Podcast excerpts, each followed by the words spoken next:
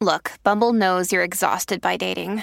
All the must not take yourself too seriously and 6 1 since that matters. And what do I even say other than hey? well, that's why they're introducing an all new Bumble with exciting features to make compatibility easier, starting the chat better, and dating safer. They've changed, so you don't have to. Download the new Bumble now. Forever. Dog.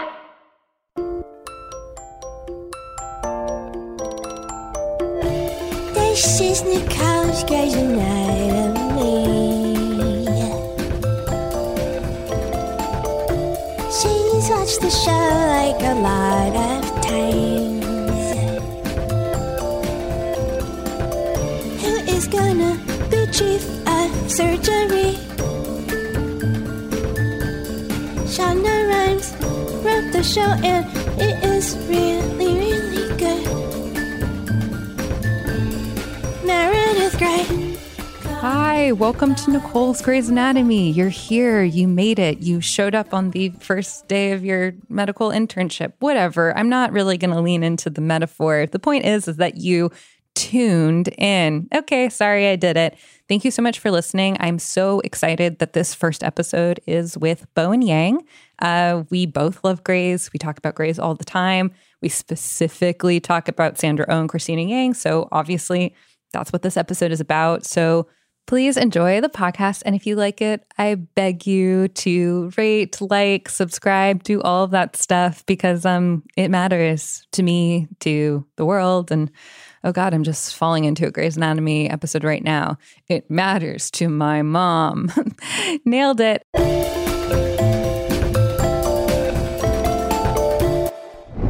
Hello, welcome to Nicole's Grey's Anatomy. I am so.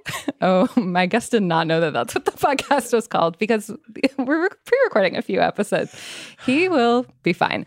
Uh, so, um, when I decided that I wanted to do this podcast and literally begged Forever Dog to let me do it, the first person who I was like, I really need to have this person on my podcast, uh, one of the first people I was like, Bowen Yang, uh, a Forever Dog uh, mainstay, I would say, but also just a good friend, an amazing fan of Grey's. He writes for SNL. He's, of course, the co-host, one of the two Las Culturistas. He is a La Culturista. And yeah, I mean, let's just get right into I'm it. sorry, Is the- that the intro you desire? yeah, absolutely. and really, the, I didn't did not know the title of this podcast coming in. As soon as the words left your mouth, just tear ducts were fully engaged, and I can't believe Nicole's Grey's Anatomy. That's beautiful. Thank you so much. Above all, I want people to know that this podcast is for smart people. it's for smart people who love this show. who love their possessives, who love Yes. apostrophes. It's my Grey's Anatomy. But honestly, it's all of ours Grey's Anatomy. It is. It is. Oh my gosh. I mean, so we talk about Grey's a, a lot It's a, between the two of us. absolutely. Which is so interesting because we'll get into this, but you don't currently watch. So it's it's the, it's it's the experience, the the memories you hold that really drive a lot of our conversation. Exactly. It's um it is the fact that it it was it came on it started at a very critical moment in our mm-hmm. adolescences youths. Yeah. Um I I thought I for for a long time like I was like, oh, this is like affecting the way that I talk to people. Oh, absolutely. Well, I mean, did you read um Year of Yes? I did. I started reading it, and it, it just it felt very. It was it was a slog to get through the first. I would say like seventy pages. But But the whole reason I brought it up is because the whole book reads Like a- like a Shonda- Shonda script, which makes yeah. sense. That, but it's so interesting that the show is so much in her voice, and it's not Yes. surprising that then it rubs off on you when you watch it because it is also how she moves through the world and totally talks. absolutely and but but my thing is in long form prose whatever you want to call it her like the shonda voice the shonda syntax doesn't quite work like i was th- truly the first yeah like 30 pages are about her just talking in circles around the fact that she okay, we get it. Like you hate public speaking, it's fine. Like, Yeah. it just A lot of one sentence paragraphs. A lot of one sentence paragraphs where you're like, okay, like, did, was this a Shonda choice or was this an editor choice? Yeah. But truly, like, for my sister's wedding speech, my my wedding toast, Yeah. I referenced her Variety Women in Hollywood speech and I referenced her Oh. Dartmouth commencement speech just as like a way to like, just just truly for like forensic purposes of like, how did she start and end and what was the middle and like, how did she build Yeah. this? And like, she's brilliant, I mean, she's she's truly she's truly a genius. truly a genius. But to return to what you're talking about, which Uh-huh. is just the question that I will ask everyone to start Yes. out, is just you know what was your Grey's journey? Okay, my Grey's journey was that um, I was not a TV. I just didn't watch ad- what I would consider adult TV hmm at all up until um, 2006, Yeah. which is the beginning of season two for Grey's. Okay. And I think I just stumbled upon it one night. But like people had been talking about it at school. I was a sophomore in high school. People were talking about it in school. I was like, okay, whatever. Like I truly, for whatever reason, had this. It wasn't an aversion. It was just a cultural, an entire blind spot for a whole sort of medium of entertainment. Yeah. A whole medium. And then um, I, it's it, it seems very fuzzy, but like I just like stayed up one night on a Sunday because it aired on Sundays at the time. Um, That's so so crazy. It's such a Thursday show to me. It's such a Thursday show. Thursday, but yeah, it, but did. there you go. I Yeah. think I think it did it make the move to Thursdays on season three. it possibly it Yeah. started as a mid-season per- Replacement. replacement, yeah. Yeah. and so uh, which is why the first season is also only nine episodes. Nine episodes. Mhm. And then oh, and it's interesting because the first episode I saw ever was Into Like a Train. Um Wow. and it was like it blew my fucking mind. yeah, I went to school the next day and was like, Do you guys know about this show, Grey's Anatomy? And everyone was like, Yes. yeah. like oh my god! it. I mean, Into You Like a Train is an iconic episode. Yeah. It is the episode where A two tra- people are pierced by A pole. a pole from a train accident. And it becomes almost immediately clear, clear in the episode that they're probably only going to be able to save, Save one, one. and they're trying to figure out who. Yes. Um true like that and this was a weird nascent period for Grey's Anatomy where it had house vibes, it had Yes. ER. I mean, whatever. It's like it's it's like at the time it was just working as like this fun amalgamation of what we knew and what we related to in medical dramas, but then it sort of had its own identity too, where it was like that meets Ally McBeal. Yeah. That was like the big like draw for me was like, oh, it's this. F- oh, the lead is a woman. Yeah. The, char- the main character is a woman, and and we get to hear her inner thoughts in the beginning and end of each episode. Yeah. Wow, I'm. Every every boss is not white. every boss is not white um truly and and then like there's a scene in into like a train where like like just like that was like my way in and then what like I, I came for all the fun little embellishments of a medical show and then i stayed for uh cristina yang Right. Which Yeah. is the subject of this episode. Which We're going to talk all about Cristina Yang. i can we well i mean there's too much ground to cover i don't I think it- this this which is beautiful i'm just saying like you will need more uh, committed episodes in the future with I other know. people perhaps. I think that Cristina Yang will probably Be a get recurring- a, rec- a recurring episode subject just because yes, yes. I think for so many people. Well, okay, so here here's something for me. Uh-huh. When I started watching the show when I was in high school, I didn't like Meredith Grey. Meredith Grey was not Uh-huh. really a character who I liked. So yes. I, and I never watched a show before where the main character was someone who I was not my favorite character, who I wasn't rooting for more than anyone Yes, else. And yes. and Cristina was that for me. I mean, I mean, absolutely. Sure. I mean, like in, in a lot of ways, I feel like she was the audience surrogate, just for someone who was just like, who would just call people out on their Yeah, shit. absolutely. Because everyone, every other character was just wallowing in their own misery, and then Cristina was the one who, to be like, "No, what, stop that."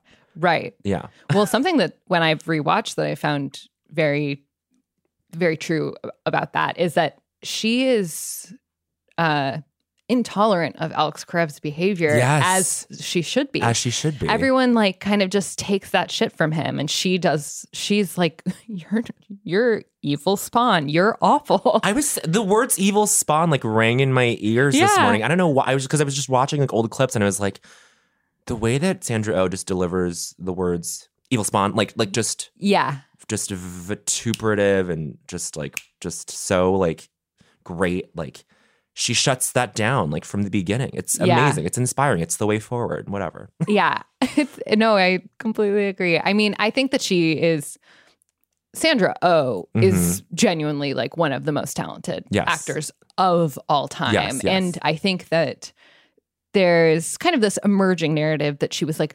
underappreciated or underutilized or that she Uh-huh. was doing work that was beneath her at Grey's Anatomy, which Uh-huh. I would kind of I don't say know like that I fully agree. But mean- what would you say? I would say that in a just world, she would have had so many other offers that she was fielding, Right. you know, kind of left. a la Katherine Heigl, that so many film opportunities and her talent was recognized in such a way that she wouldn't have been able to stay on Grey's for 10 seasons Totally. because she her career would have exploded outside Right. of um of TV yes. but I actually think that her performance on Grey's Anatomy is like tr- is incredible. I think I think it's and I think that it it's something that she she elevates the show and makes it worthy of something that I think other people don't don't quite realize. That's one hundred percent it because like for people who do say that like it was beneath her, I think that like that's acknowledging the some disparity between like her level of prestige as an actor and then what the show ultimately sort of leveled out into and that's Mhm. like a very undiplomatic way of like saying that like it just like kind of for me at least it fell off Yeah. especially after she left Yeah. but um but like you go back and watch her stuff even in the because i so i sent you a bunch of clips from Yeah. like the first basically the first four or five seasons Yeah. and then like i told you this morning i was like oh but like i missed i went back and watched all her stuff all of her scenes with teddy Oh all of her God, like yeah. i'm just like oh my god like she but she does great work even in like the latter half of her tenure there and i'm just Yeah. like she like put in the fucking work and then it was just it's just no yeah it's just Yeah. you forget that like she did not do the scripts uh any disservice i don't know Right. yeah hmm I mean, I think that.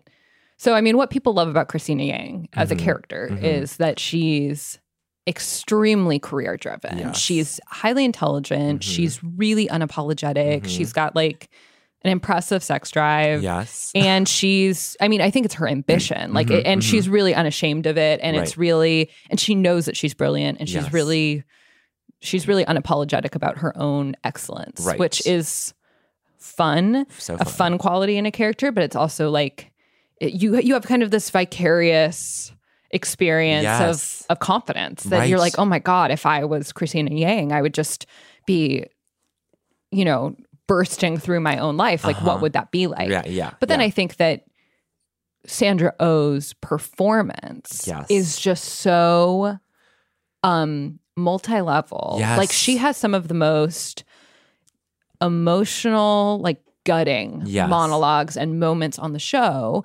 But then at the same time, as a comedic performer, I think she's completely undersung because so undersung she she's a visual treat. Yes. Like watching her act is like Ugh. her face just goes through a million expressions a second and they're all perfect perfect and they're so funny. I mean, And what she does, like the fact that like there's there, there the fact that like people might even separate her what she use what her tools are when she's acting dramatically or what her tools are when she's acting comedically. Like she finds a way to also like merge those two things. Like Yeah. somebody sedate me is like dramatic, raw, and so funny. yes. Like she like who does that? Right. And also just the fact, I mean, I, and part of this is obviously the writing, but that she screams somebody sedate me, Yeah. which in this like gifable moment that you now see all over Twitter yeah. because she can't stop crying Right. because she's had this ectopic pregnancy Yes, that she was planning to abort. To abort. And she it can't be at work and she's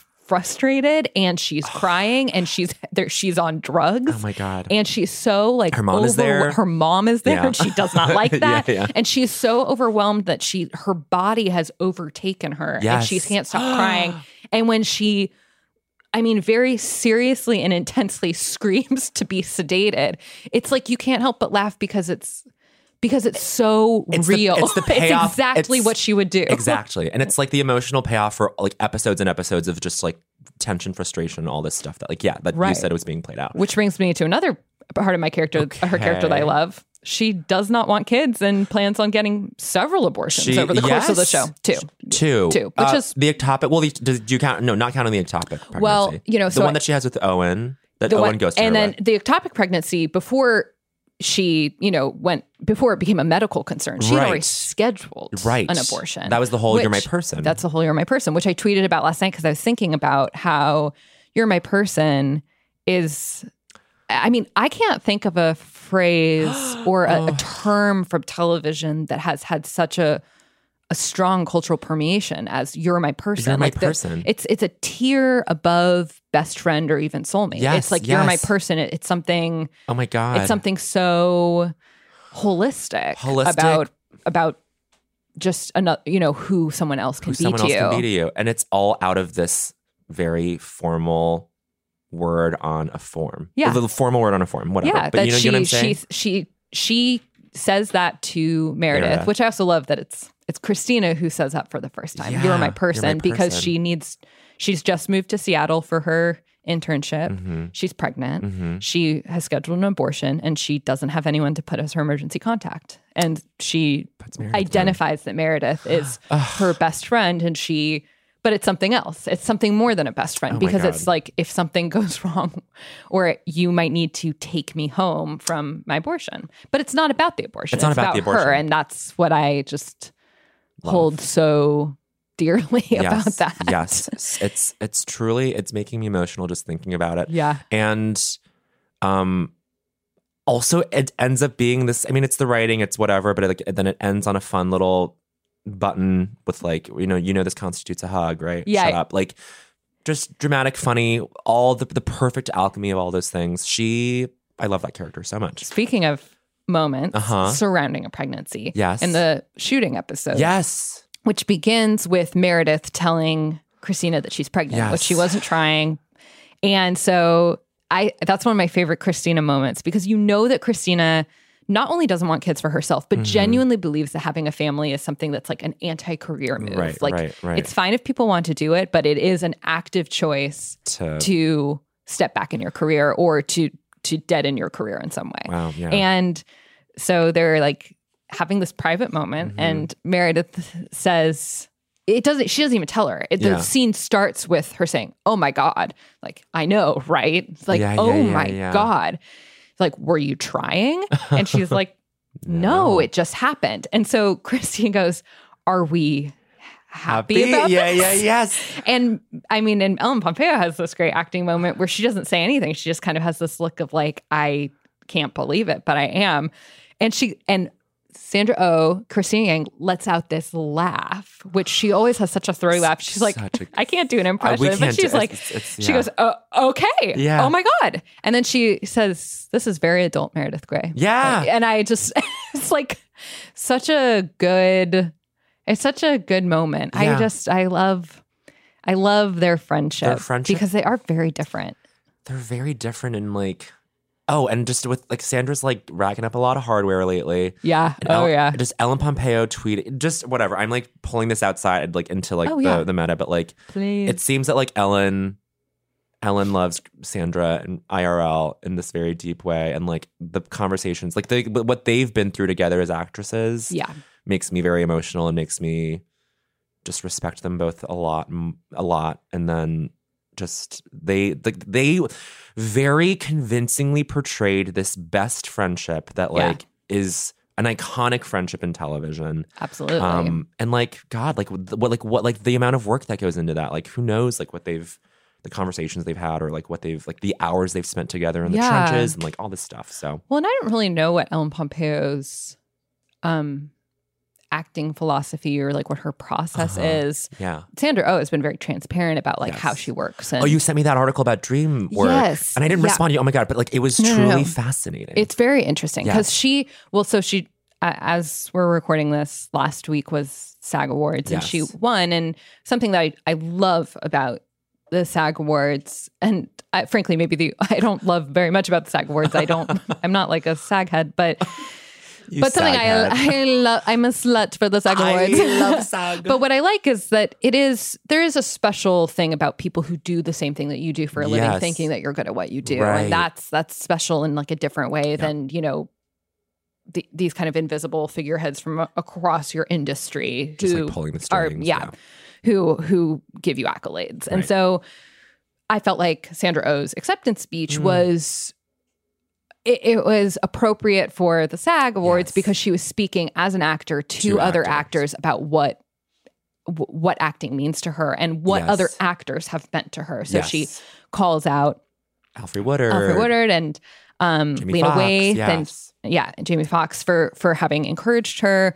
But then she she talks about her um, acting teacher in her group that she works Mm-hmm, with, which she has spoken about at length before. And so I was doing research on them, and that's what I had texted to Mm-hmm, you because she she does this um this D- dream work where like you Jungian- essentially yeah. yeah yeah yeah exactly like using adapting like these psychological philosophies of how your dream life interacts with your waking life and and uh, basically harnesses your dream life Yeah. to help you do character work which is fascinating and i i texted to you because uh, part partially because I was surprised to see who else is part of this group. Yes. It's like Meg Ryan. Well, Kate Walsh, Kate who, you know, from Grey's, who plays Addison Montgomery Shepherd. I was that I didn't know, Uh huh. but I thought what I like about this acting philosophy and acting school that I truly have no part of is clearly it it brings something out so individualistic. Yes. like it. They all have such different styles of acting, but Right. they all are very genuine. And I was like, oh, that's so that seems to me to then be very effective if I Totally. can't tell that they all are from the same school of acting Right. because it's something, you know, unique to each of them. But then, like, but then, but then, like, it doesn't surprise me that Kate Walsh No, is from this either. school of acting either, because I'm like, oh well, Addison's like one of my top three, five characters in Grey's as well. Like, The episode where she gets poison oak on her oh my god, so good and she, you know, is like in the stirrups, or no, no, no. she's, in the stirrups. She's repenting. Basic. She's like, Yes. "Have I done enough? Like for cheating on my husband? have I done enough Right. now?" And she's so humiliated. And Bailey, who's like had just had a baby and is not supposed to be working, is like the only person she trusts. And Bailey ends up making the decision for Derek to come in and look. Yes, And that and was she's ugh, like, "You can't laugh." right, right, and they and he sees and he can't help but laugh. And she and kate walsh has Starts this moment where she laughs and it's like oh their marriage might make it. That that is one of my favorite episodes. The car, that's the karma one, right? oh yeah That's the karma one. yeah Or oh, the back. I just want to. Okay, let me just get out right off the yeah top. please please back half of season 2 Uh-huh. is some of the my favorite television ever. yeah Like just hits, hits, hits, all killer no filler. yeah Just like just starting from the Code Black episode through the rest of the season. Even before that, I mean, God, Into You Like a Train was technically in the episode order was supposed to be the season two premiere. Really? So Pick Me, Choose Me, Love Me was supposed to be the season one finale. that makes sense they had to reshuffle the order a bit, and so i didn't know that so then they, they were like, okay, well, let's actually have the season one finale be when Addison comes and shows up and end it there. which is brilliant, i mean so good. she is when she arrives Oh. and you're and it's like she's from new york she's wearing I love. a coat She's wearing a coat. has volume to her hair and a red lip Oh my god! Do you know one of one of my first one of my favorite scenes for a very stupid reason is beginning of season two. Um, they this is one of the episodes that, that they that they shot in Seattle. Addison is out there. Ad- Addison is like taking in the view, like with one of the viewfinders on the water Oh, front. Um, and then Derek's like, "So how you like in Seattle?" Like there, there's still tension in their in their marriage, and then Right. Addison goes, "You know, it's no it's no brown bagging on top of the Empire State Building, but it's like all these lines that are thrown into Addison's dialogue about like, oh, we get it, you live in New York, you bought the brownstone, you bought the It's like, oh my god, stop, we get it, they're from New York. Oh my god! Yeah, I- that- all it- these New York specifics. Yes. It's so weird when there's finally the flashback when he catches her cheating, Right. and it's actually Uh, is there's in a New York, brownstone, yeah, and you're like, oh, they weren't lying. That's there's so a, weird. It's almost as if Shonda keeps a Bible. I, I um, but like truly, like I was fantas only fantasizing. This is the this is the thing. I was fantasizing about living in New York at this time, and so these were the things that I like clutched and grasped onto and like held Oh, onto yeah. for dear life. I was like, this is what adult life is. And Well, that's so funny because I I've said this. This is what I thought being an adult was. I thought it was going to be this like ambition, flying by the seat of your pants, like women. You know, it's Yeah. it is this very. It, it's a life with a lot of velocity. And i wanted and I, I really really wanted a life like that. And i thought that that's what adulthood would be like. I thought adulthood would be me like th- this is just this is just Sandra Oh's like line readings that like have like reverberate in my brain yeah. for over decades, a, a decade. I thought adulthood would be like me like pulling my boyfriend like like like my boyfriend walking past me and me pulling him and being like I don't want to tell the chief. I just don't. Like just about like Yeah. telling someone about your relationship. I'm like that, Oh this is what adulthood is. yeah you have sex at work You have sex at work. You don't. You ha- you have reservations about telling your employers. yeah Whatever. Like, oh my god yeah what a beautiful fantasy. amazing Sandra O. Cristina Yang moment Uh-huh. is when you realize that she's uh, slept Jewish. With, oh, no. yeah. Sorry. Sorry. No, no, no. Wait. Were you yes. saying? No. Yes. Um, But that she th- slept That was slept with Colin Marlowe Yes. when the visiting professor comes and Yes. he's yeah yes. Season he- three. he's such a fucking asshole. Such an asshole. um, but yeah, but also speaking of that, one of the all-time best Grey's episodes I think of all time Okay. is when there is the ambulance crash. Yes. and one of the paramedics has a swastika tattoo on his stomach. Yes. Yes. And Bailey makes it Oh her personal God. mission to not um Treat to not No. well she wants to save his life but she she makes this per, in her personal mission to not give him what he wants when she real first of all he says he wants a different doctor she thinks it's about being a woman so she Uh-huh. brings uh the chief Right. and because she's like, I don't want to fucking deal with this. Yeah, and yeah, so she brings the chief. And then he says, I want a different doctor. She says, What are you talking about? This is the chief of surgery. and she realizes, oh, it's because we're both black. Mm-hmm, yeah. Yeah. So she comes to Cristina Uh huh. and she goes, and she takes Cristina off of a heart uh, Yes. surgery that she, or some, or some case that she really, really wants to be on. Right. And she goes, It's an emergency. Like, I'm your resident. Yeah. You come with me. Mhm. And so she brings her over and she says, and she, and Bailey has this like kind of grin on her face and she goes, You're not white, but you're not black either. And she comes and she brings her over.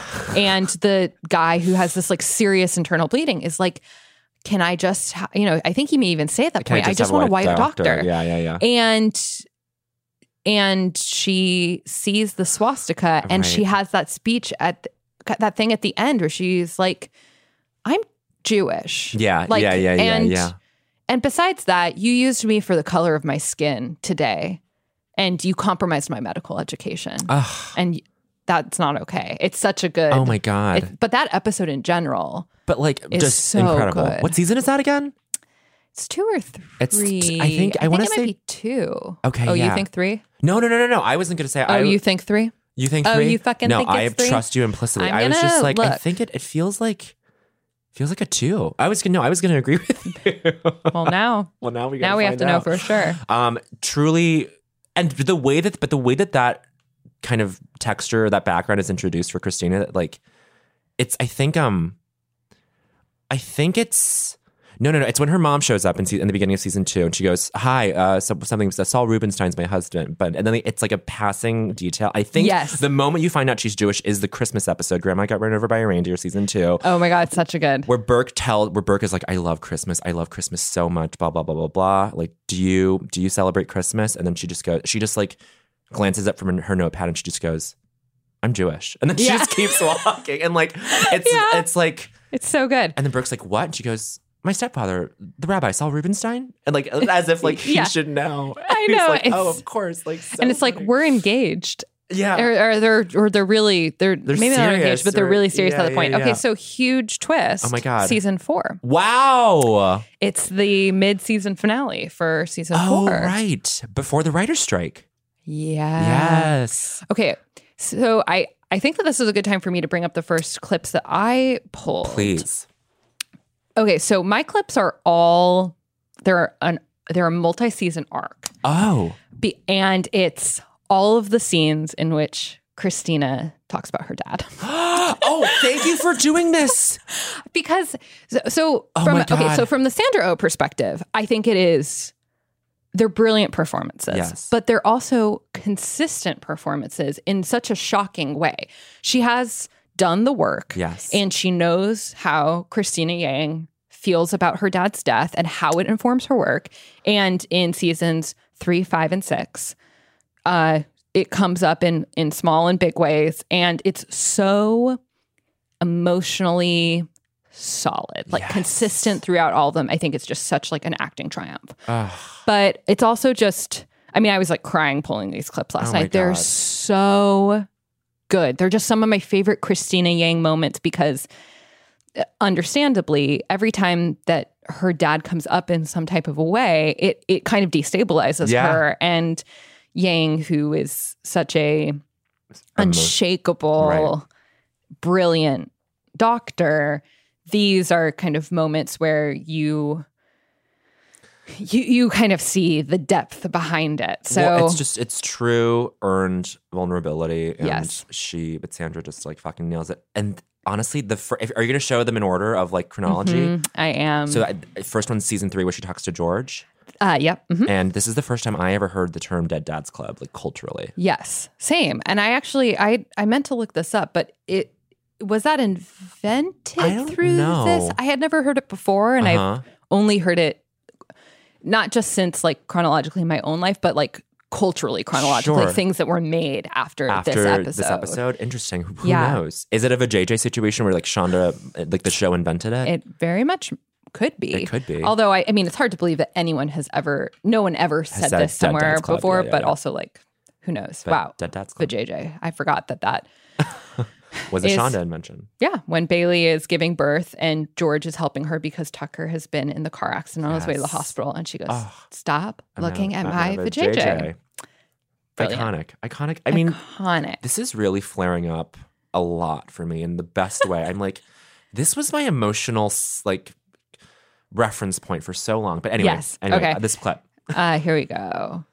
Um, oh, well, I guess I'll set it up just Yes, super please, quick, which is that um, George, who Cristina does not particularly respect. Right. Um, he's he's really weak. He's emotional. He doesn't go after the things he wants. She Mm-hmm. recognizes that he's a talented doctor with a lot of potential, but she just feels like he is kind of like a wet a wet noodle. Wet noodle. Yeah. Yeah. And he his dad has died. hmm And Cristina, who is probably the least close to him of anyone in the group, Yeah. goes out to see him. Right. Okay. Here we go. There's a club. The Dead Dads Club, and you can't be in it until you're in it. You can try and understand, you can sympathize, but until you feel that loss. My dad died when I was nine. George. I'm really sorry you had to join the club.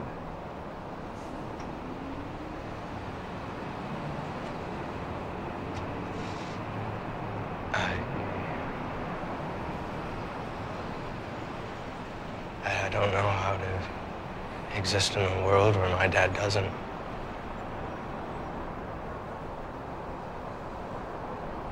Yeah, that never really changes. Oh, oh my God.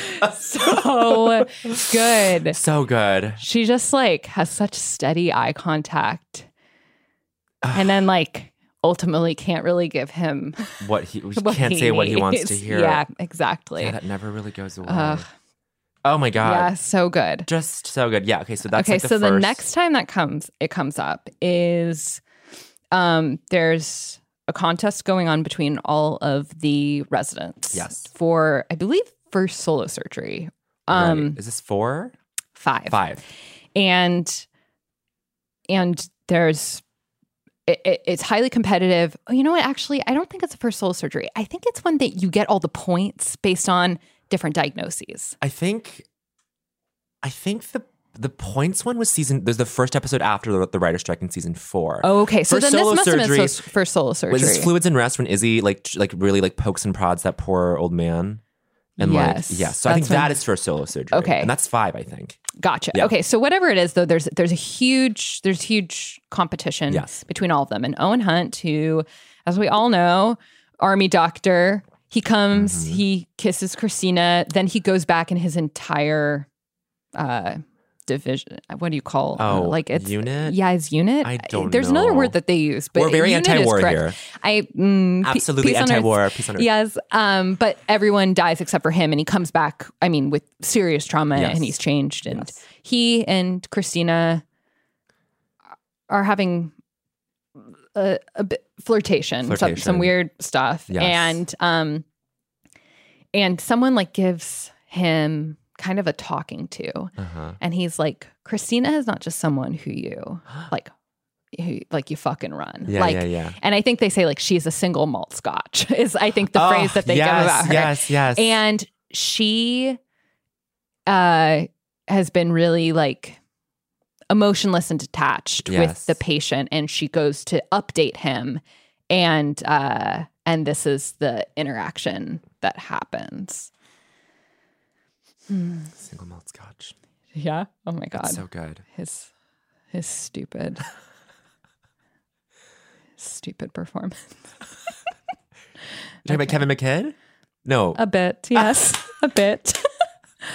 I I like him, but God, you just have to get used to him. you I do. think he's just fr- he's from a different country. It's, it's there's a different style He was at the he was at Sandra's after party. Um and so I think they're close. they're very close. So it was very cool to see. When she announced that she was leaving Grey's. um, I, I read the like the Hollywood Reporter, you know, Yeah, yeah, like yeah. essentially press release. Sure, sure. uh, yesterday, and and she shouts him out, and Yes. she just says that he was like is like the best acting partner she's ever had, and that you know all this very nice stuff. They built up chemistry, I think. yes, I mean, yeah. mhm. Yeah. Anyway. yeah, yeah, anyway, okay. Here is uh here is this scene. Hey, it's Kaley Cuoco for Priceline. Ready to go to your happy place for a happy price? Well, why didn't you say so? Just download the Priceline app right now and save up to 60% on hotels. So, whether it's Cousin Kevin's Kazoo concert in Kansas City, go Kevin, or Becky's Bachelorette Bash in Bermuda, you never have to miss a trip ever again. So, download the Priceline app today. Your savings are waiting.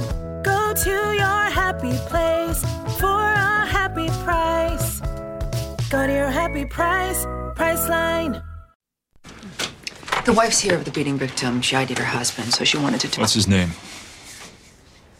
I wondered if you asked her her husband's name so that he could become a person to you. They're all people, Yang. This is not a game or a contest or competition to see who gets surgery and who doesn't. They're people, and we get to save them. Now, you're good. You're excellent. You can win all the contests, but if that's why you're doing this, then you shouldn't be. So, did you find out his name?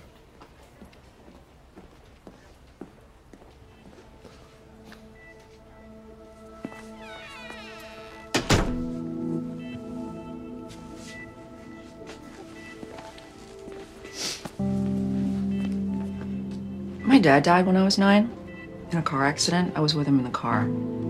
While we waited for the ambulance, I tried to keep his chest closed so he wouldn't bleed so much. When he died, my hands felt his heart stop beating. That's why I do this. It's also why I win all the contests. Oh. oh my god, holy shit. The patient's name is Tom.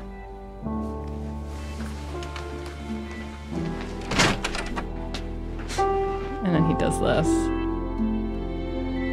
Single malt scotch. Kevin. Kevin McGood. Um, oh my god. I know. I oh mean- my god. and huge moment in her character where you just find out what like yeah five seasons in that like oh the reason the, her her affinity for cardiothoracic surgery is informed by her father's passing like huge huge And the last time you even heard her bring up her dad passing away was that first clip Two two, seasons seasons, earlier yeah. where she just says that he died and, and she was and it was in a car accident. Ugh. Yeah. And I just think that like it's so like the fact that just Cristina seeing where her motion motion catches. Like it's not that oh that's beautiful like it's not that he died or that she was in the car with him. Mhm. Like just seeing kind of the moments where she kind of gets it out as quickly as possible Totally. and then the parts where she I mean it's so we've we've talked about this but like listening to her is unreal but but her her facial expressions are just like ugh so good Next level, so so good seeing her stand by the door and he thinks that the silence means that she doesn't know the name and seeing her and you're like oh fuck she's really like making the decision about how She wants to. how she wants to deal with this Yes. like how much do i need to explain that i'm good at my job And the the the way that she delivers her her opening bit. Um, my dad died when I was nine. Um, in a car accident. I was with him. Like, just yeah. I'm gonna. I'm just gonna give you the information. right. And just for like this is this is what happened. And then let me put a button on it. That's why i do this. That's why i win all the contests. Yeah. i might get that fucking tattooed. I don't know. That like that, yeah. oh my god. It's i also needed to why i win that. all the contests. It's also why i win all the contests. So okay. And then the last time that it comes up is with jackson yes okay and i can't so- believe i guessed all these Yeah, I'm your true, True Stan. Cristina Stan. True Cristina Stan. so okay, so this is actually I'm gonna be psycho, and I was trying to choose one part of this episode because there's but, multiple But it comes up three times in the Yeah. episode, and I pulled all three clips. Oh yes thank you So basically, this is the theme of this episode is patient sensitivity, and they Yes. uh, and it's because there's this massively overweight patient who comes in, and he's I think like 800 pounds, Mm-hmm. and and it, it's a very very good episode. A chilling moment with the wife oh yeah when they're in the cafeteria. Oh, absolutely. But then the but the patient has a sense of humor about it the whole time, and he's just cracking jokes, and the doctors are all just He's like, cracking jokes about how fat he is, and they've had this literal, um, they've had this literal like briefing in the morning before Right. they even know the patient is there. Of like, you have to listen to the patient, you have to understand their concerns, Mm-hmm. you can't make fun of them, all of this stuff, and they don't know why. And then they say, oh, it's because we have this this huge Hugely- man yeah, who's yeah, yeah. coming in, and he's probably like the biggest man you've ever seen, Yeah, and yeah. he's and no jokes yeah, and doctors are picked off one by one and i think cristina is the first because she make gives a look or something Yeah, yeah, and yeah. like even just bailey sees the look and she's like you're gone It's great. It's great. Yeah. it's great. It's so good. I mean, the moment I'm talking about in the cafeteria is when Yeah, well, yeah, talk- she has a big sandwich and she's like, because the wife's pregnant, and they're like, how does he even? How does she I even do this? And she's she's holding a big sandwich. She's like, okay, this is him, and like has like a tiny carrot. She's like, and this is her. And the wife comes into the And cafeteria. she delivers such a good fucking. Oh my monologue. god, she yeah. She's like, you want to know how we guys do it? Or do all of you guys want to give your sex life too? And then her face literally drains from emotion. She goes, I don't know, I guess I would ask, but it's none of my damn business. Yeah, yeah. And you're like, fuck. It's so Um, good. But the case that uh, that Cristina gets put on instead is basically babysitting this girl, Girl. whose mom um I don't know if she was in an accident or I can't I I can't think quite it was- remember. it was an accident or something. Yeah, but her mom, something's happened to her mom, and so she basically just has to like watch after this kid until either social services or her dad gets Yep, there. yep. And in this first scene, um, she is playing cards with the kid, right. and Ugh. and there's a moment, and I can I just because it's visual, I, I'll I'll say when it happens, where Jackson comes in from to update from the surgery, Yeah. and he gives a head shake that says that the the mom um, didn't make it. And then she continues on with this conversation with this girl as soon as he, Mm-hmm. Yeah. she sees it. Yeah. Okay, so this is season this is season six. So there's a hole in the wall? Right. And the blood is supposed to go from one room to another, except it's just rushing outside through the hole. And it can't get to her brain? Yes, or to her lungs. So they're going to sew up the hole. They'll try to, but the heart has to be strong. Like, um, like nylon, like your shoes. Your mom's heart is weak, like paper.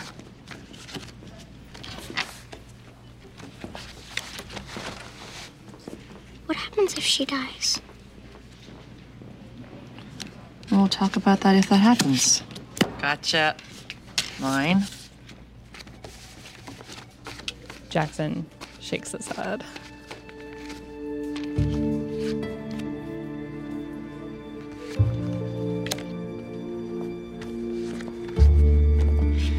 If your mom dies, I feel a lot of things. First, you'll feel like uh, you could have done more to help her, but it's not true. You did everything you could. You won't feel that way, but remember me telling you this. You did everything you could. And it'll hurt every time you think of her. But over time, it will hurt less and less. And eventually, you'll remember her and it'll only hurt a little. The face, the faces. Yeah. Mm. They're just like playing cards the whole time. Oh. oh my god. Also, that the the child actor, very good. the the way she says, "What happens if my mom dies?" I know. Just chilling. Like I know. Oh my god. Okay. So later in the episode, Jackson, who kind of overheard, watched this whole thing, uh, Brings it up. brings it up.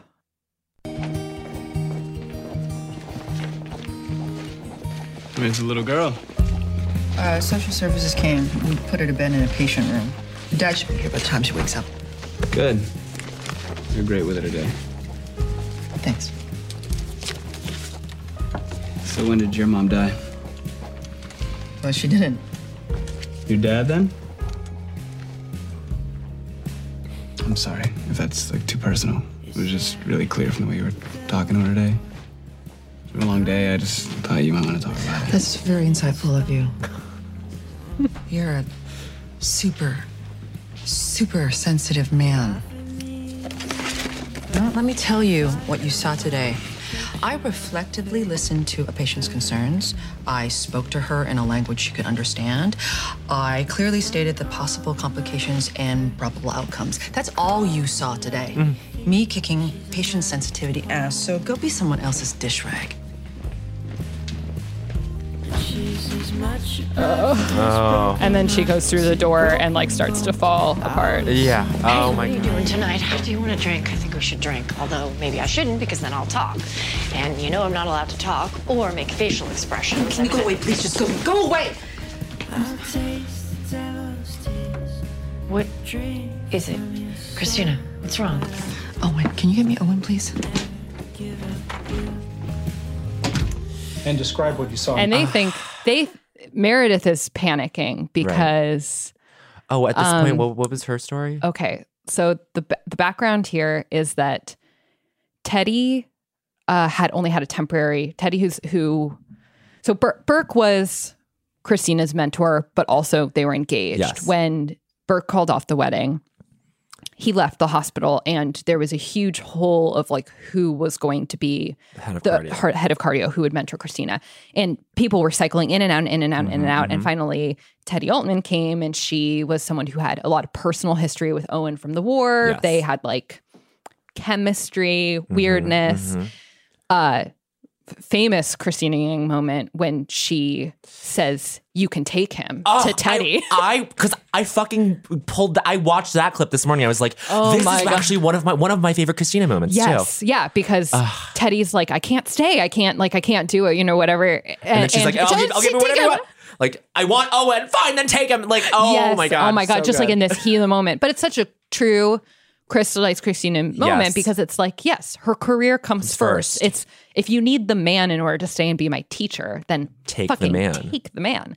Yeah. So, so, but Teddy only has a temporary um, contract, and after um, Derek is interim chief, or maybe the actual chief by this point, Yeah, yeah. he starts interviewing replacements and Teddy's like, "Wait, you're giving my job away?" And Teddy's like, "Well, I I would like to be I would like to stay." And Derek's like, "Well, I mean, you will be considered Mm-hmm. for the position." Owen goes into Derek's office and Right. says, "Don't hire Teddy." He doesn't Right. give the recommendation. Right. And then he lies to Cristina and said he did. Yes, yes. Meredith knows that he lied. lied. Yeah. And she has told Owen in this episode, like, you have to tell her. I can't because it violates the secrecy that my husband has shared with me and it, his job.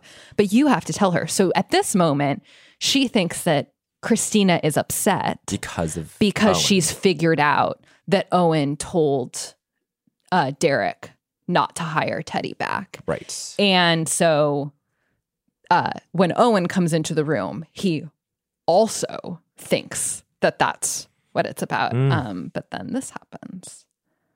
What? What is it? What happened? We'll travel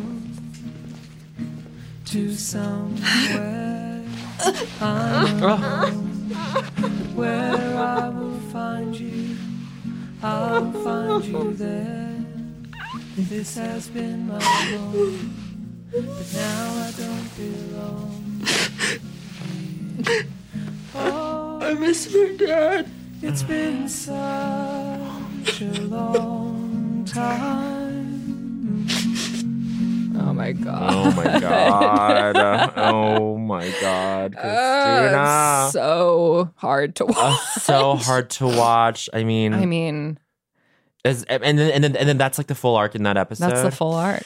Yeah. So, so and like and I guess I guess like throughout the rest of her time on that show, it isn't really that address. It's not No, really addressed. Not really. I I love that. Yeah, I it's just love it's that- just those three episodes where her dad comes up, and shit. So it's like an arc in itself of her kind of. I don't know. I, I think that there's something that's that is really bold about Grey's Anatomy that they show through Cristina Yang, which is that uh, there doesn't have to be a massive price to pay to be No. ambitious. You don't. You Yes. you can want to be the best at your job, and you don't have to lose anything. No. Like you know, she she doesn't and and Meredith eventually proves that too through having kids and Right. having a family and still Right. winning a Harper Avery and all of these things. Yes. But but I think that like one of the biggest things about Cristina that's so inspirational is like there's no trade-off. There doesn't No. have to be. You Yeah. can just want to be fucking incredible and excellent and that's it. But this is one of the only times where you see that there is kind of a side or a way of doing this job that you just pay an enormous personal price by drawing from your own well of trauma and sadness and Yeah. it's very realistic because I mean obviously you and I are both in uh more subjectively yes Yeah. creative I was going to say creative because I mean I I I don't like it when people are like this is a science field this is no, a totally, art totally, field. But totally. Broadly speaking, we're in a more creative field than medicine. Right, of And it's like you constantly are paying this personal price All the time. all the time. Where you're, yeah, you're. It's it's a it's a near constant. Just to Yeah. use your word, like, um, you just you just have to reckon with whatever shit you're carrying all the time, and it's so so exhausting. Yeah. But like, but it's it's okay, and like, right. And also like i have i have never really and this is just this is probably very misinformed and and a really terrible thing to say but like Let's hear i it. feel like that is one of the more grounded portrayals of grief that Yeah. i've seen on television Yeah. even in like a lot of like whatever like premium cable sh- whatever like cable shows it's like it feels honest and it doesn't feel like it's betraying anything else about the show it's like or about the character i think it is i i, I, I it's one of the things i think about when i think about christine is the whole is her whole thing with her dad and like yeah. I think it was just a very good, uncomplicated. No, well, not uncomplicated, but just like you, there's you can't really poke holes in it. And Yes, you can't I totally agree. Yeah, And I think that the stereotype of Grey's Anatomy Mhm. would dictate that a, a parental death is this like, Melodramatic thing. melodramatic. Like every ma- every male patient reminds her of her Yeah, father. totally. Like you know, Yeah. that it, it's a mirror, and through this mirror, Yeah, she see sees her grief. father. and it's really like you know, it's not until this six seasons in that she's in this extremely particular position Yeah. where she doesn't relate with a, a, a dad. She relates with a young girl who's about to lose a parent in the way that she did. Right, Or, right, or at right. least at a similar age. totally, totally. Yeah. I think, ugh, it's so good. it's so good. okay. Talk to me about your clips. What do you you- want to start with? Um, let's just start with Into You Like a Train. I oh my god. I can't even tell you how happy I am because that you chose this clip because it's so funny. So funny. Well, you know what clip, what funny clip I was going to choose, but it just there's a face that she makes that I can't, you Okay. can't recreate. Which one? When she has ha- Callie be her bridesmaid. Yes. Oh my God. will you be my bridesmaid? Will you, will you be my bridesmaid? Will you be my bridesmaid? Yeah. I think that was the, the those are the orders of words. She, well, she comes out. She goes. She has no expression. She goes, bridesmaid, and she, and the two mothers are standing with her, and she goes, and and Burke's mom is like, Cristina has led us to believe that you two are close. Diahann Carroll, right? Yeah. Yes. and Callie's like, uh huh. Uh-huh. And then, like, will you be my bridesmaid? Will you be my Bridesmaid, bridesmaid? yeah. it's so and good. uh, my bridesmaid, yeah, and and then uh, it looks like Cristina's mom is going to hug her, but she's really wrapping a uh, The a measuring a tape measuring measure. tape yeah, yeah, around yeah. her, and Callie like shakes her head like I'm gonna fucking, fucking kill, kill you. you, yeah. And Cristina literally leaves the room and is shaking her head. She's mouthing, "I'm so sorry. I'm so, sorry. I'm, so, sorry." It's so funny. It's such a it's such good a moment. good moment, but it's so visual. I was like, you just would be hearing someone very quietly, Just like whispering like- or like, something. be my bridesmaid. Be my bridesmaid. Be my bridesmaid. No. Okay. sh-. But yeah, this, is this is from this Into Like a Train. perfect. This is um this was my first episode of watching Grey's Anatomy. Oh my and like and so I and like I was a very I was a very big Sandra Oh fan and this is sort of like one of my like just me just just I was gonna say and even in watching just watching the clips that we've already seen Yeah. I mean, there's something about her where it's like it doesn't I don't even truly even think about what what like the representation means of her being on this network mm-hmm. TV show that was like watched by like 22 million people every week like like what I like I didn't realize the effect that that had on me because I'm just fully whatever this sounds so cloying but like No. you're just fully engrossed in like her skills as an actor and then you're also just like you're fully you're fully believing this human that, that this human being exists in the world and operates in this way and then like just it didn't really hit me until uh I met her Yeah. recently that I was just like oh I told her this and I'm really really grateful that I got to tell her this I was just like you you are the reason why I do she I- I'm whatever so like Yeah. see watching her be a doctor on TV very heavily and this is and I've said this before on on different on different things where I was just like, well, I'm going to be a doctor because um, I love Grey's Anatomy. Yeah. Uh, my favorite character is Cristina Yang.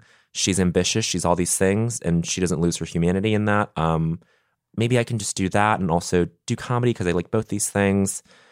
Took my MCAT, whatever, and like just was about to pull the trigger on it, didn't, and then like had this had these couple years of just like, you know, uh, uh, of weightless kind of just there's there was just direct a directionless sort of moment in my life where I just didn't know what I was going to do, and then finally just like settled on just making it work here in New York and surviving. Um, but then like just all the circumstances that led up to me meeting her, Yeah. like I it, it was just this really crazy thing, and I'm still making sense of it obviously because I'm like not really putting it to words in this great way. But like I told her, I was like, "You're the reason why I I do what I what I do." Yeah. why I work in why I work in TV now, or I just work in showbiz, and why I thought I was going to work in the medical field, and like Right. I was, and so I thanked her, and and she she took it, and she said some things, and anyway, so she so like it's I'm still making sense of a lot of this, Yeah. and we've talked I've ta- I've told you about things that she's Yes. her process. I, I, I cherish what you've told me. I really do. no, Um, I'm like getting choked up because I think, I think that representation is presented in such a one-dimensional way because there has to be an entry point. Like there has to just be this like simple understanding of like, okay, you fucking idiots. like you have to be able to watch someone who is similar to you or represents something about you Yes. on TV. And the simplest one-to-one thing is like there aren't enough stories about black people. There Yeah. aren't enough stories about black people who are just living their lives. Yep. And it's like you see these levels being built up, but it's so much, there's so many dimensions to representation Yes.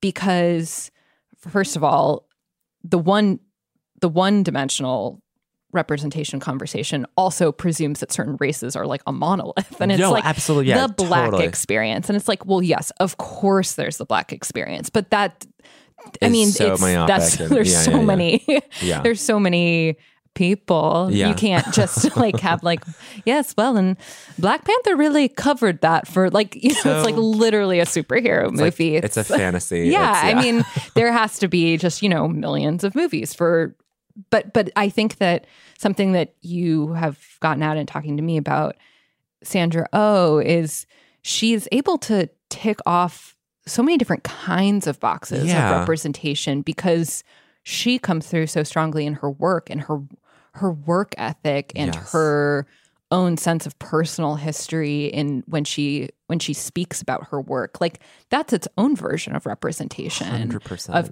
kind of the awareness of your your personal history and your family and kind of having this meta understanding of what you represent to other people and Yep. that is something that i think is it's emotional It's emotional, but like, uh, but basically, and this this sounds weird. I don't know if I've made this super, if I've if I've really clarified this. Like, I I when I watched her on Grey's, I didn't think about the fact that she was Asian necessarily, right right which is crazy. Like, it's it's. I'm not going to say that like Sandra Oh ever transcended whatever we all the boxes that we want to tick so badly, um, that we want other people to to tick so badly. Um, uh, when we see someone being represented, but she's not playing an asian doctor She's not playing an Asian doctor. you know she's just playing a She's doctor and she for me truly i can i think i can separate this in my mind. I can separate the the race from it. She was the most interesting character on that show absolutely. Yeah. definitely. Yeah. definitely. So,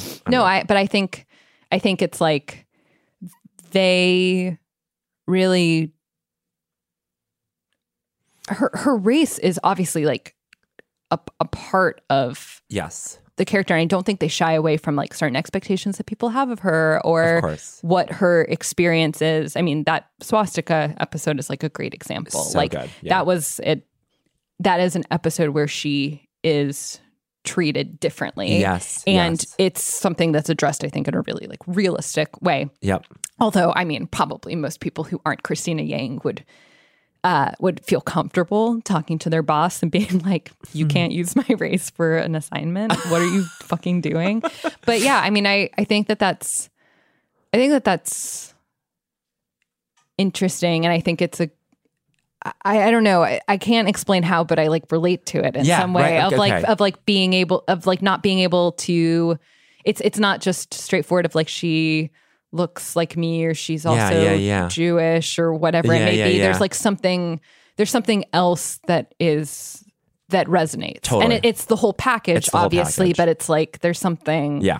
there's something else. Yeah. I yeah. I I just I'm so I I'm so happy. i'm so happy that we're talking about this okay wait so this Yeah. so this is what Okay, what, so- what a long walk to this clip but No, yeah. um that was just me like Because really well, because this was your first this episode. is so this is my first episode and like so this is so my so i was just excited to see this actor who i had admired for so long Yeah. um i was like oh oh she's that asian woman who was in arliss and um and princess diaries and and sideways and like all these things and so this is the fr- and so this it blew my mind to see her like play like not a caricature of a person i mean not that she was in sideways necessarily but like kind of like a she played second fiddle to virginia madsen i think and like she was like the secondary female character which is very tertiary in, in, in relation to the men Well, and that character on Sideways is also like tough. And I would say Yeah. that like Cristina Yang it's also tough, Tough. but there it's done be- completely better. differently. Yeah. And it doesn't have this like Alexander Payne weird thing to it. Um, which whatever, like whatever. And like, they, they were married at the time. I know. I It's just crazy. that's why I was just doing a big exhale. God. Yeah. Can you imagine? Oh my Um, God. But so this is the first time I think I maybe I that I saw her and maybe like people seeing her on Grey's was like this thing of like, oh, like, oh my God, wow, this is different. Like we haven't seen this before. So this is her. Um, so there's been this tr- huge train accident. Um, she is, uh, oh God, maybe I'm fuzzy with the details with the context, but she is being assigned to this amputee case. Mhm. Um, and she finds the, f- she gets, she gets the leg. Uh, one of the uh, EMTs runs in. He's, he's like, I've, I've got a leg for an amputee, and she goes and grabs it. She's so eager to like get something fun and gritty for this truly carnage filled um, emergency. Um, so she grabs it, goes. She just wants to get out of the um, ER to go into the OR, um, and then she realizes at one point that both the legs are left. She got the wrong leg for this poor man. Um, so now she's being sent back into the the ambulance bay to go and shuffle through all the the, the carnage again. Yeah. Um, to find the right Yeah. right leg. Yeah, like I don't care where you get it. Yes. Just get this person. Just get this person's leg. And so she has an interaction with um another paramedic with a paramedic, and Yeah. it's very funny. Okay. I love this scene. What are you doing in here? Uh, the leg you brought in with the amputee. I didn't bring in an amputee. Okay, well, um, one of you did, and it's um. Because all paramedics look alike to you, right, doctor? Okay, really? Um, I cannot straddle another giant ego right now. I'm already doing the split, so I need the right leg right now, or the chief of surgery is going to take away my pretty blue scrubs. When the train derailed, it hit an overpass. The roof of the dining car was sheared off and it sliced through a passenger car. There were multiple decapitations. Your guy can live without his leg. This is so not about the leg or the guy, but thank you for all that you do. Really. Thanks. Like, uh, it, it's such a short, efficiently written scene, muscularly written scene. Yes, absolutely. and like so so funny and like just her being sarcastic in this way i was like i mean okay this is where it gets down this this was actually a moment of true representation maybe where it actually did hit me at first i just didn't realize it Uh-huh. but like like I like had never seen an asian actor do that but just play this funny like kind of mean rude. She's so she's so she's such a piece of shit. she's like not even making eye contact with this paramedic until like she until she gives her guff back and then she's like okay actually wait what? No i'm not dealing with you. Like I'd refuse to engage in you trying to start up some conflict with me. Like I just also think it's such like a, a mwah, like Cristina Yang moment where she's looking for a man's leg, Leg. and she goes, "It's so not, about, the leg, or the guy. like it's so this funny. is about my me. career yeah, like so funny and like amazing. well, well one of you did and like yeah, one of you brought in a leg. so funny and like I don't know whatever like I I truly it's it's not aspirational necessarily because I don't ever want to be like I don't want to treat someone that way but it's like But imagine having the worldview that allows you to, and Ugh, that's the key. that's the key and that's the to beauty be like, God, to just to be absolutely certain that someone's wasting your time. Yes, like yes. I, I dream of that. oh my god I need to not to be like, that. no, this is a me thing. I should probably back down.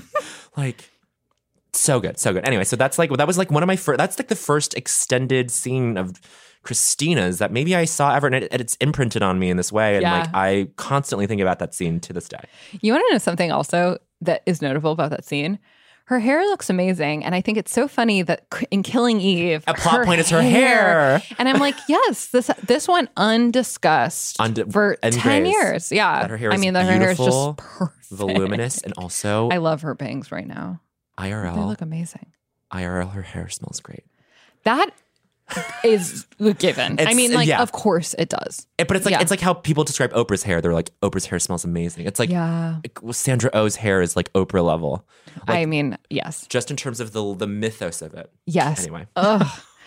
Okay, so this next scene that you pulled, So this is like it. It seems like a very obvious choice, but I think it is like another like the fact that Sandra got the finale moment. Like Yeah. she got basically the Izzie moment from season two. Yes. was the spirit, spiritual successor to that sort of locus in the Grey's Anatomy lore. Yeah. Um, this is after. Uh, this is very, very, very. Uh, just if you've seen the show, maybe you're aware. Um, she gets engaged to Burke. Burke leaves her at the altar, or doesn't leave her at the altar, but she. Oh, it's iconic because it's ugh, it's so Burke walks brutal. down the aisle reverse to her, thinks that Cristina's stalling or Cristina is- is getting cold feet. But then he realizes that he can't marry her, that he has to leave, that he has to set her free. Yeah. Um, and so then Cristina rushes back to their apartment that they share um, to go find him or to see what is happening. And so she is yeah, I think she all the- thinks that she's gonna talk to him. to talk to him, and then she Yeah. sees she, she she notices things about the apartment. Meredith comes in um, in her brown brown bridesmaid's dress, Also iconic. also iconic. yeah. Yeah. Um. So uh, this is this is um the famous season three finale moment. Oh my god. He's gone. I, I, I don't think he's gone. Uh, his stuff is No. still here. His trumpet was here. His entire Eugene Foot collection. Vinyls and CDs. His grandmother's picture was by the bed. His lucky scrub cap was hanging on the door.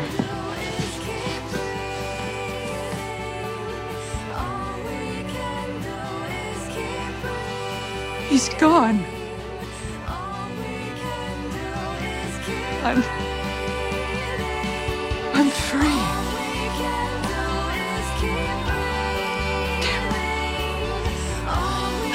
Damn it. Damn it. Damn it. Oh, God, get us off. We can take us off. Take us off. Please.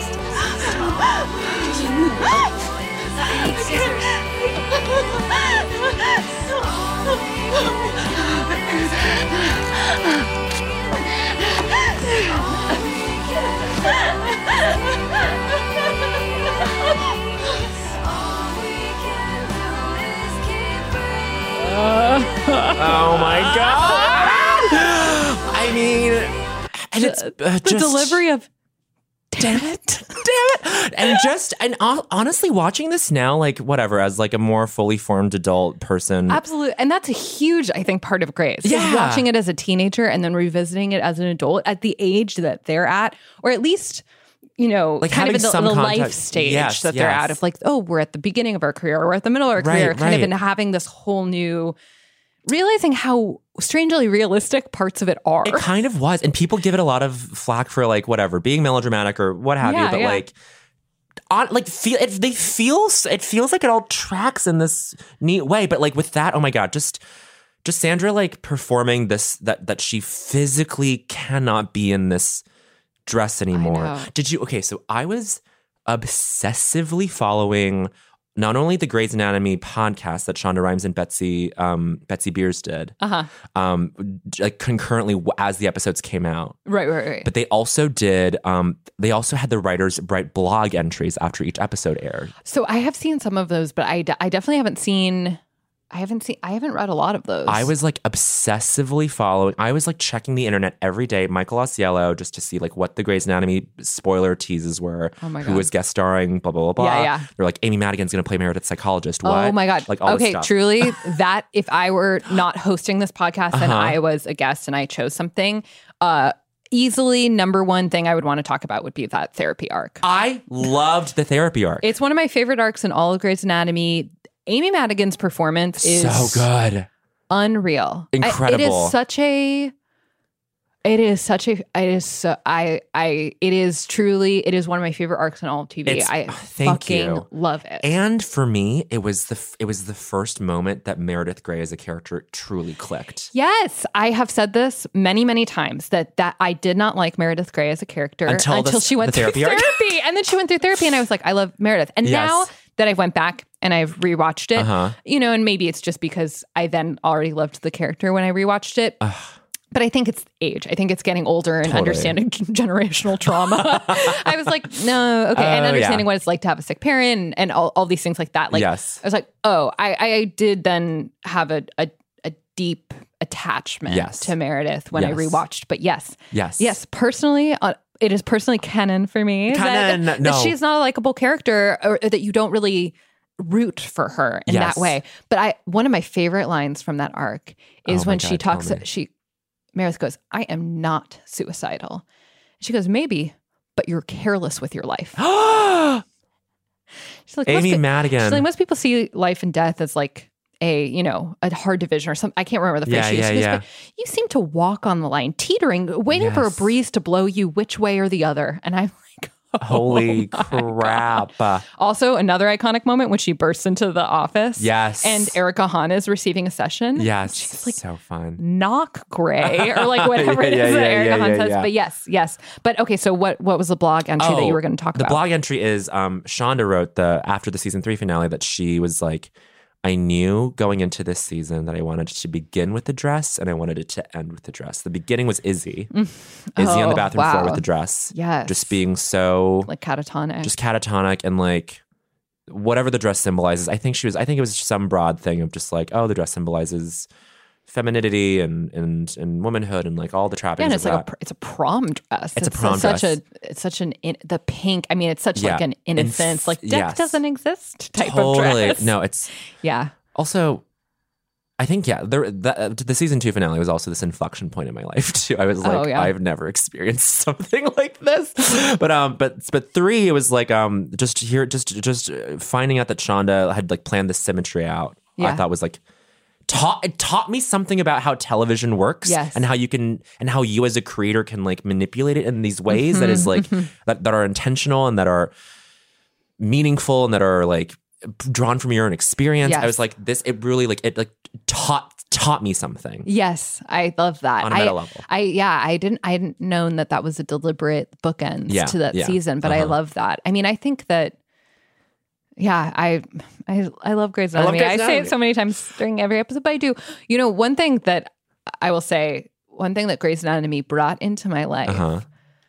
the first time I ever experienced the phrase burst into tears, like went from zero to sob in an instant Oh my god. was when I realized that it was George who got hit by the bus. when he writes the 007, 007. and she realize and she says it's George. George. I've never and I don't think I've experienced something as pure as like a, as undeniable as that Yeah. of like I was watching TV and I was curious. and I just was sitting there and then all of a sudden with no I I was Com- hysterical. Because it caught you completely unawares. completely unawares. A phrase that I think of a lot, uh, that's about sleep, is uh, the onset of sleep is gradual, but sleep itself is instantaneous. Yes, yes, yes, yes. That was a, ver- a version of that happened to me with sobbing. Oh my god. I was like, something must have been happening deep below where there was an onset that was gradual, but the sobbing itself was like, oh my God. Oh my god! Oh, Yeah. it's, it's that Fault in Our Stars line where it's, it was like sleep. Uh, it, it took forever and then it happened all at once or Oh something. yeah. yeah, yeah. I think that unfortunately what I'm quoting is a Radio Lab episode that Oh, I listened to no, of like more- explaining how sleep works That's because perfect. It- Unfortunately, I invoked the Fault in Our Stars, and I apologize. no, no, you should never. I- I think that the Fault in Our Stars is so spiritually in In the same- step with Grey's Anatomy. So it's okay. I yes. The, Okay. The the scene the and the cutting out of the dress. Yes, And yes. ugh, Yeah. it's perfect. So you Okay, know. you have one last clip. Yes. And this is actually like the perfect clip to kind of end on before we do this Uh-huh, last uh-huh. thing that I have, which is it's it's, her, the, their last moment. it's their last moment and um watched it again this morning cried um and Yeah. because it just made me think about the friendships i have Yeah. um i this is this is it's a very s- silly basically as a comparison but matt and i we our friendship sort of blossomed out of a shared love for Grey's Anatomy Yeah. um we were both all along we've said that i'm cristina he's my meredith or that we're each other's people and yeah. like this show fucking like started friendships and like these meaningful things in my life and It's such an emotional blueprint for intimacy. Yeah. It's it's such a it's such a it, it it it is it shows you how to be close to to, be someone close to else. someone and I'm I'm, yeah. I'm I'm I'm crying. Yeah. Um uh and it's just and just watching this friendship uh sort of end on this beautiful period I think is really really meaningful. It's it's on yeah, it's like you're saying it's a blueprint for intimacy for relating to other people and like I don't know. I don't know how things will change with me and Matt. I think there's there, we, we, he keeps dropping hints that whatever, whatever. I'm not whatever. um, there, if we- we've been we've had these moments where we've been separated by circumstance, Yeah. and we've said things to each other when we've like had to when we've just like kind of gotten out of sync with where we've been in life Mhm. and like i think but i think about this this this moment the, the last moment between meredith and cristina So just to kind of explain oh yeah musically Yes. what's occurring because I will say the scene is perfect, but from a musical perspective, It's you're allowed to have some questions. you yes. certainly are permitted to have questions, and and primarily that they uh, they dance it out Uh, this is a ritual of as a theirs. ritual, Yeah. yes. And uh, and Sam Reese was like, they're clearly not dancing to that song in that room, and I was like, yes, that is correct. However, strangely. Tegan and Sara is canon.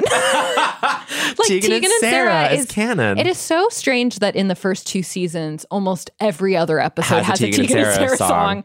Song. Yeah, Oh my god. actually shocking. But, Shocking. yeah. But anyway, so I, I think it was like they were willing to Have an identity around. yeah, if there was any type of sacrifice that was made, they were willing to make that sacrifice in order to have them have their final dance to a Tegan and Sara, Sara song.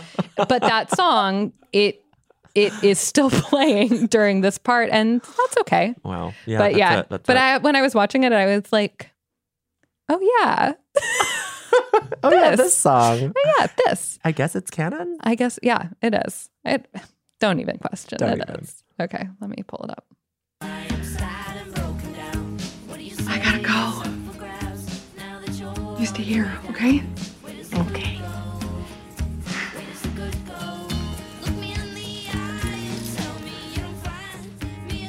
You are a gifted surgeon with an extraordinary mind. Don't let what he wants eclipse what you need. He's very dreamy, but he is not the sun. You are. Oh my god. And then she Ah, leaves. she leaves and moves to Switzerland.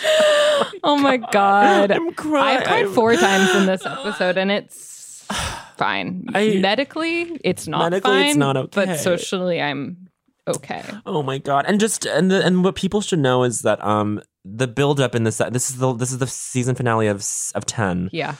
Um, the, the whole build up in this episode is that Cristina just keeps wanting to stay for whatever reason. There's Yeah, a, she can't a har- yeah she can't bring course. herself to actually go leave. and like it just it just builds up all this dread and all this like as as a viewer you're just like oh my god no they keep stalling and this it's just only going to make it worse by the Yeah. end and like it's true like like do yourself a favor and like watch the if you're listening and watch the whole episode again even if you have already just to like get that sense of like The- build up and Yeah. and The pressure. and their and their and like and their friendship at that point had gone through so many ups and downs especially in the lead Well, up and that season too. They're, Yeah. they're truly uh, t- weirdly to invoke another show that I think has so little in common with this, but it's like the season in Gilmore Girls where Uh-huh. Lorelai and Rory aren't speaking with each other. You're Oh. like, what's the oh my god point no. of this sh- show then? Like it's Ah. it's such an upsetting season. Sure. Just kind of it, it has it it casts a shadow over the rest of the season because the the dynamic, the central relationship is something that's overthrown. completely yeah. Yeah. And they're both in mourning almost the entire season because they miss each other so badly. Oh. And I think that this kind of career competition that they have where who's using the 3D printing machine and Yeah. who really came up with the idea and um and who and who and who has surpassed the other like Yes. it's it's so realistic and Yeah. so uh and so fraught and it made me worried when i was watching it for a while Mhm. of like well what if they aren't as close as they were before Will the show like what if what if their friendship is permanently damaged Yeah. by their career ambition finally that Yeah. like kind of by sacrificing one for the other that that this this is that they can't Yeah. recover from that and i think that it's and like such a good last moment because it's it's not even that it's water under the bridge. No. It's just that like that's part of the tapestry of their relationship. that's no that's so right and like and it's and it's the the blueprinting thing again but this is in terms of a professional thing where it's like Yes. Mm-hmm. we've been on both sides of this where it's like either either a close collaborator or friend sort of moves on to something that you're not a part of or vice versa and like it's like oh god like god that the the the the the, the way that that scene hits me is like truly truly crazy and like god and, and i just sent you those three there there's like god there's like i am a i am a ghost i was the i was the the Yes. hand to his brilliance um that one and um, um, and you- you, you will never would- do that again. again? Those are the two to me that are like my absolute favorite Sandra speeches. But Yeah. I felt like I, I felt like they it went without saying that like, you know to watch to, watch those to But watch those, yeah. yeah I I think that Oh, and of- also one sorry, Oh, one yes, last yes. one. Um the season two finale when all the interns are being interrogated by the chief. She has. Oh my god! I think she probably has the best moment when she's crying. the single tear. Just yes.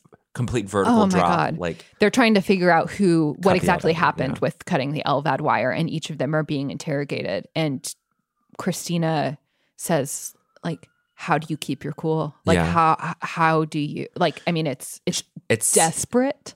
It's and so it's, good. It's truly the the classic definition of pathetic. It is Yes. like it, it has so much. I will give you. It is like, in a way of, of like, can you free me from my friendships, my my emotional, any emotional attachment holds me back, and clearly I've spun out of control if a friendship has landed me in this room with my career on the line. So can you teach me Oh my god. how to not love people? And then and then the chief goes, "I'm not going to tell you to, to. I'm not going to tell you something that's going to make you less human." Yes. Which I is know. ins- oh, crazy. I was I'm, what, I'm watching this as like a fucking 14 year old being like, I uh-huh, I get that. Why I understand what's going on. I know. No fucking way. And now I'm now I'm thinking back on that scene, being like, holy shit. And then yeah, just her whole her whole entry point into this into this whole monologue is that she or this whole moment is that she's like, before like before I came here, I could have I could have just told you. Yeah, but I would have had no I would have no problems. And now now like I don't now I all these these emotional tethers are holding me back. Yes. It's crazy. Yeah. I mean, I'm thinking a lot about what you said about about um kind of how Cristina and Meredith's friendship so closely maps to friendships between people in our industry Yeah, as yeah. well. It's it's so interesting. I mean, I don't know if I think a lot of people artistic people who ended up going to kind of urban hubs have this experience where it's like you had really close friends growing up Mhm. who you shared you shared a lot of experiences with but that but you didn't necessarily have some of the deepest things in common with them Right. your whether it's you know kind of your your politics or your sensibilities or your taste Mhm. or kind of your your appetite for chaos or you know what, Yeah, yeah. whatever it may be that it, it just didn't really that there were that you as you went to college and as you moved on from that you started meeting people who you had more in common with and you kind of realized was possible based on the circumstances or the environment that you grew up right. in and i feel like i certainly had that experience where i went to college and i was like oh oh my god yes and i i like didn't realize that i was not as uni- this unique in a good way Uh-huh, like i uh-huh. thought i was the only person who Yes, yes. Liked these things Right. or wanted to do this stuff and Yeah. that's not the case at all and i think that you know i think about and then i went and then i i left college and i was like oh and it's even you know you're able to kind of like distill even more and more Totally. the type of people who you want to have in your life and i think that there's a certain expectation that i have struggled with of like there's one person there's a best friend there's your one person or like you know you're take all these classes at UCB, you're gonna find, Find your- yeah, collaborators. yeah, and I'm like, I didn't. Like, yeah. am I? Is this me? Like, Yeah, and I think yeah. that I'm now, I have been in New York for five and a half years Uh-huh. now. And I think that I finally can look and I, I, I have friendships that are, that are kind of that equivalent where it's like Meredith and Cristina met each other when they started their professional careers. They already had medical school, undergrad, childhood all behind them. They met at this this other sort of like Juncture, emotional yeah. flashpoint. Mhm, and I think that there is something unique about vowing to create a history with someone as At opposed to yeah, yeah, yeah. entering a, a friendship with kind of like we've already known each other for five years and didn't even realize it. Wow. But Oh yeah, I mean, I think about like, you know, Anna and Rachel Yeah. and, and you. And I mean, just Yeah, people who are, I'm like, I, it's a different kind of closeness. And it's something that I didn't see. I, I didn't exactly know what was going on with, with Meredith Garcia until I got to, you know, my mid 20s. Yeah. Were were those friendships don't even come into focus until years later by necessity or by Yeah. whatever mechanism is like Yeah, or something that kind of all of our lives. removes them from from they they put you in a different uh rhythm of your life or something like that and you realize like oh my god this person was was filling or I count on this person for all these Yeah, different things yeah. and stuff like that. Yeah, that but their goodbye of like uh, of just I'm I'm going to leave and you, and you're going to stay. you're gonna It's that just kind of fundamental he's not like the son you there's are. yeah. yeah and the idea that's like in a friendship It's, it's just the two of you. It's just the two. The last thing she says to her Yeah. Is something about her is to qualify her skill and her talent and what Yes. she can do. That's the last thing that she leaves her with. Right. Like whatever. But and I think I would say something similar if I was leaving tomorrow and I was saying Mhm. to some, something to any of my friends, whether or not they're in a romantic relationship or not. It would be Mhm. something that emphasizes to them, like, you and you alone Yeah. are, to me, like what, you know, worth revolving yeah. around. Yeah. Oh my God. Ugh. Yeah. Okay. That brings us to the final part of this Okay, okay. episode. So I, we're going to do a Shondalog. Are you are you gonna do one too? Yeah, we're Uh, each yes, gonna do one. Thank you. A Shondalog is a, a, a Shonda Rhimes inspired monologue. It can be based off of something you're experiencing in your life right now. Uh-huh, you could uh-huh. you could truly be speaking to someone who you would actually like to say this to, Right, or it right, could be right. something that you just kind of imagine would drop into the world of Grey's Anatomy. Uh-huh, the only qualifications are that you need kind of a single line thesis that at the very least bookends it, starts and ends the yeah, speech. Yeah. Yeah. Um, and and knowing Shonda, it may pop up in the middle. Yes. Once or five times. Who's to say? Who's to say? Um, yeah, and you know, doesn't have to be any particular length. Uh-huh, you just uh-huh. you'll feel it. You'll wow. Okay. You'll feel it. Okay. Oh my God. Who goes first? Um, it's up to you. Okay. Um I can go first. Okay. Okay. Uh, this is something that I actually want to say to someone. Okay. Um oh my god, yeah. I've been speaking of therapy speaking of Amy Madigan from her My Speaking of, therapist. my therapist. Um, I'm I'm I'm finally realizing a lot of uh, the the emotional contours that I'm dealing with in terms of how I relate to men. Yeah. Um, I'm somehow drawn to emotionally unavailable men, which is so basic, but um, but finally relate, but finally putting myself before, like just whatever. I just um, I want to say this to someone who has been just just real fast and loose with me Yeah. and um I think it, this might be too much information, but I No, think, but don't I think think, I think. I think this is as as long as the audience, the the listener knows that this is what's like, this is the this is the audience, this is um who I'm delivering this to. I think that's important. Okay. Okay. Yeah. Okay. Are we are we do are we setting it to music or no? Oh yes, No, no, that's no. right. No, Oh, yes, okay. we are. We actually are, and I totally forgot. I just got so excited. Someone assembled a Grey's Anatomy playlist, and it Uh. has 250,000 followers, and it has like hundreds of songs, Wow. most of which I hear, and I have absolutely no recollection of them being on the show. Some of them are, you know, the iconic ones. So anyway, Yes. some of them eventually are like you, Just some of them you t- you press and we're like that's not right but honestly three fourths of them are some like kind of like dingly little number and little okay this one's called high hope that's got to be Oh my god. right No, you're coming from a bad Oh yeah, okay. okay. I like you a lot.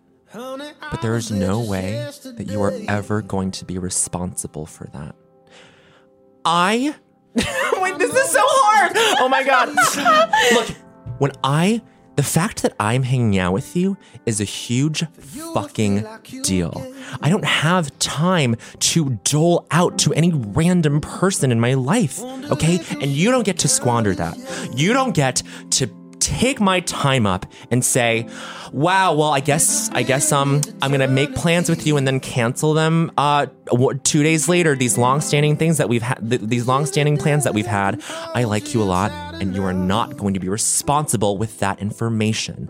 I, I said responsible for, I meant responsible with. You're not going to be responsible with that information. You don't get to walk in here and make me jump through these hoops, make me have these feelings, make me stay in those feelings. You don't get to be responsible for what I am emotionally available to give you. I like you a lot. And you, there's no way that you are going to be responsible with that information. Oh, wait, I butchered it, didn't I? you didn't butcher it at all that was oh. perfect Oh my god. Okay. Wow. oh my god That was I'm still I'm still like still organizing my thoughts around that. But that was That was good. It felt I, it felt like power that I wasn't ready to wield yet. No, I, I understand, but you wielded it very well. Thank you. That was very good. Thank you very much. I'm Oh sorry that I second guessed myself immediately after I ended. No, it's it's a lot of responsibility. It's it's truly that. Okay, because this is the thing. I wrote off Shonda Rhimes, Shonda monologues, Shonda logs for being like super just mad libby and like uh, Yeah. they're, they're so formal now, and it's like there's there's you just plug and play. Um, but oh my god, there's like a real emotional core at all of them, and I I. I, wasn't fully ready to access that in the moment. But Oh my wow, God. thank you for giving me an opportunity. oh my god. I think mine is going to be about um getting paid. I love Does that feel fair? No, that's so fair. Hmm. It's a Hmm. song called Somewhere O'Clock. Oh no, that's that's Snow Patrol. I don't Oh, care. I can't. It, it evokes too much. That's too. It's too on the nose. Right? Um, but this one called Keep It to Myself. That could go Oh. one of two ways. I think. Yeah, Mm, it went the other way. The other way. Okay. What about one called Ordinary World? Yeah. Mhm, this- Yeah. This, is it.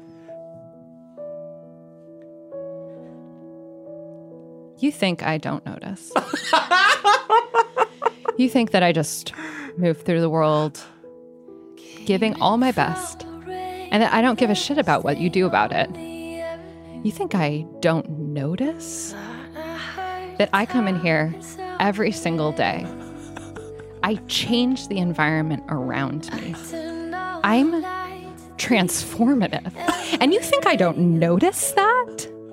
I'm not going to be undervalued by you. I'm not going to sit and just accept the idea that I don't do what I do. I'm good. But more than that, I'm a kind person. So this isn't easy for me and I'm I'm going to tell you. I notice. and I've always noticed. And the fact that you think I don't notice, well, that says everything about you. you think I don't notice. And that's that's something that you're going to have to grapple with. Because I'm going to make it haunt you. Ah! Ah! You think I don't notice? wow. Yeah. Oh my god. You know, it just it just comes out. It it's comes like out. it just it's like a snow. It, uh, it's, It's a a, snowball. A snowball. yeah, it's just like roll, roll, roll, Roll, roll, roll. But it's also a snowflake in that it's very. It's always unique. Yes, that is so true. it's a snowball made of snowflakes, and I think that that's really the key. That's the key. oh my gosh! Wow. Thank you so much for doing this. This- and please know. You're welcome back anytime. No, Nicole, I you, if you want to turn over any more Oh my God. about Cristina? Cristina, but honestly, frankly, anything else, I'm- I'm doors willing- always oh, open. Oh my god, I'm also willing. If, if unless someone else does it, I'm also so willing to do a deep dive into the therapy arc. Honestly, if no one else wants to do it, because this is this podcast is guest choice, you, you know, you dictate, but I I will come a calling. Colin.